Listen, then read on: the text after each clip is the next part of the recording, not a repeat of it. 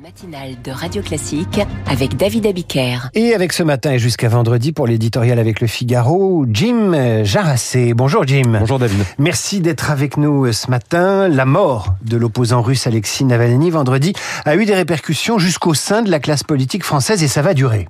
Oui, les réactions ont été nombreuses vendredi en France à la hauteur de ce que représente cette mort tragique dans une colonie pénitentiaire de l'Arctique.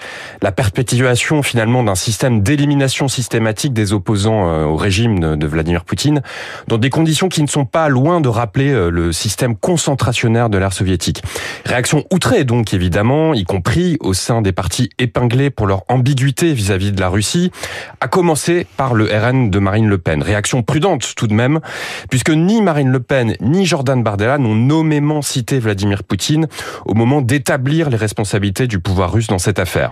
Ce qui n'est pas passé inaperçu du côté euh, de la Macronie, qui, est allé fouiller dans les votes du RN au Parlement européen. La majorité des élus du parti frontiste n'ont pas voté les résolutions réclamant la libération d'Alexei Navalny et d'autres prisonniers politiques.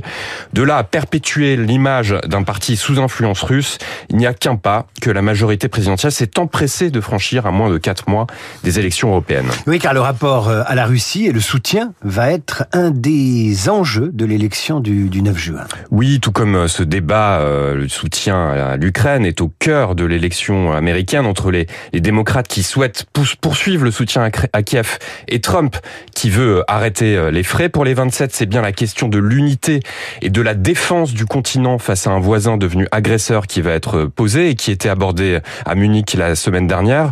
On peut comprendre dès lors la tentation de la Macronie d'opter pour une stratégie de diabolisation euh, de son adversaire, utilisée encore par Emmanuel Macron euh, ce matin dans les colonnes de l'humanité. Il assure que le RN n'appartient pas à l'arc républicain.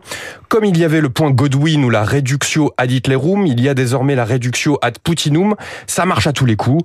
Reste un problème on le sait, la plupart des Français ne votent pas aux élections européennes en fonction des débats diplomatiques continentaux. On peut le regretter, mais c'est comme ça.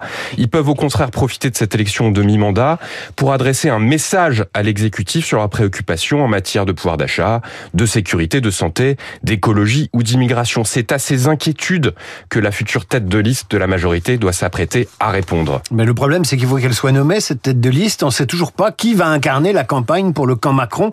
Et le président n'a pas l'air pressé de faire son choix. Oui, et ce retard à l'allumage est d'autant plus coupable que face à eux, le Rassemblement national fourbit ses armes. Jordan Bardella est parti très tôt en campagne et il fait la course largement en tête dans les sondages et il peut désormais se prévaloir d'une importante prise de guerre. Le ralliement ce week-end de Fabrice Leggeri, l'ancien patron de Frontex, l'agence européenne chargée du contrôle des frontières, c'est un haut fonctionnaire, un énarque normalien et c'est une pierre de plus dans l'édifice de crédibilisation du RN en vue des européennes et de 2027 à l'Elysée.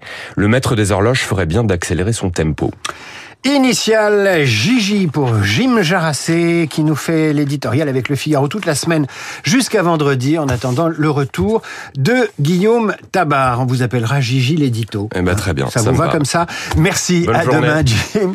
Tout de suite 45 ans d'expérience de recherche, de pratique médicale en pédiatrie, en immunologie et en thérapie génique retracée dans le livre d'un homme qui a tout donné à la science et à la médecine, aux soins et à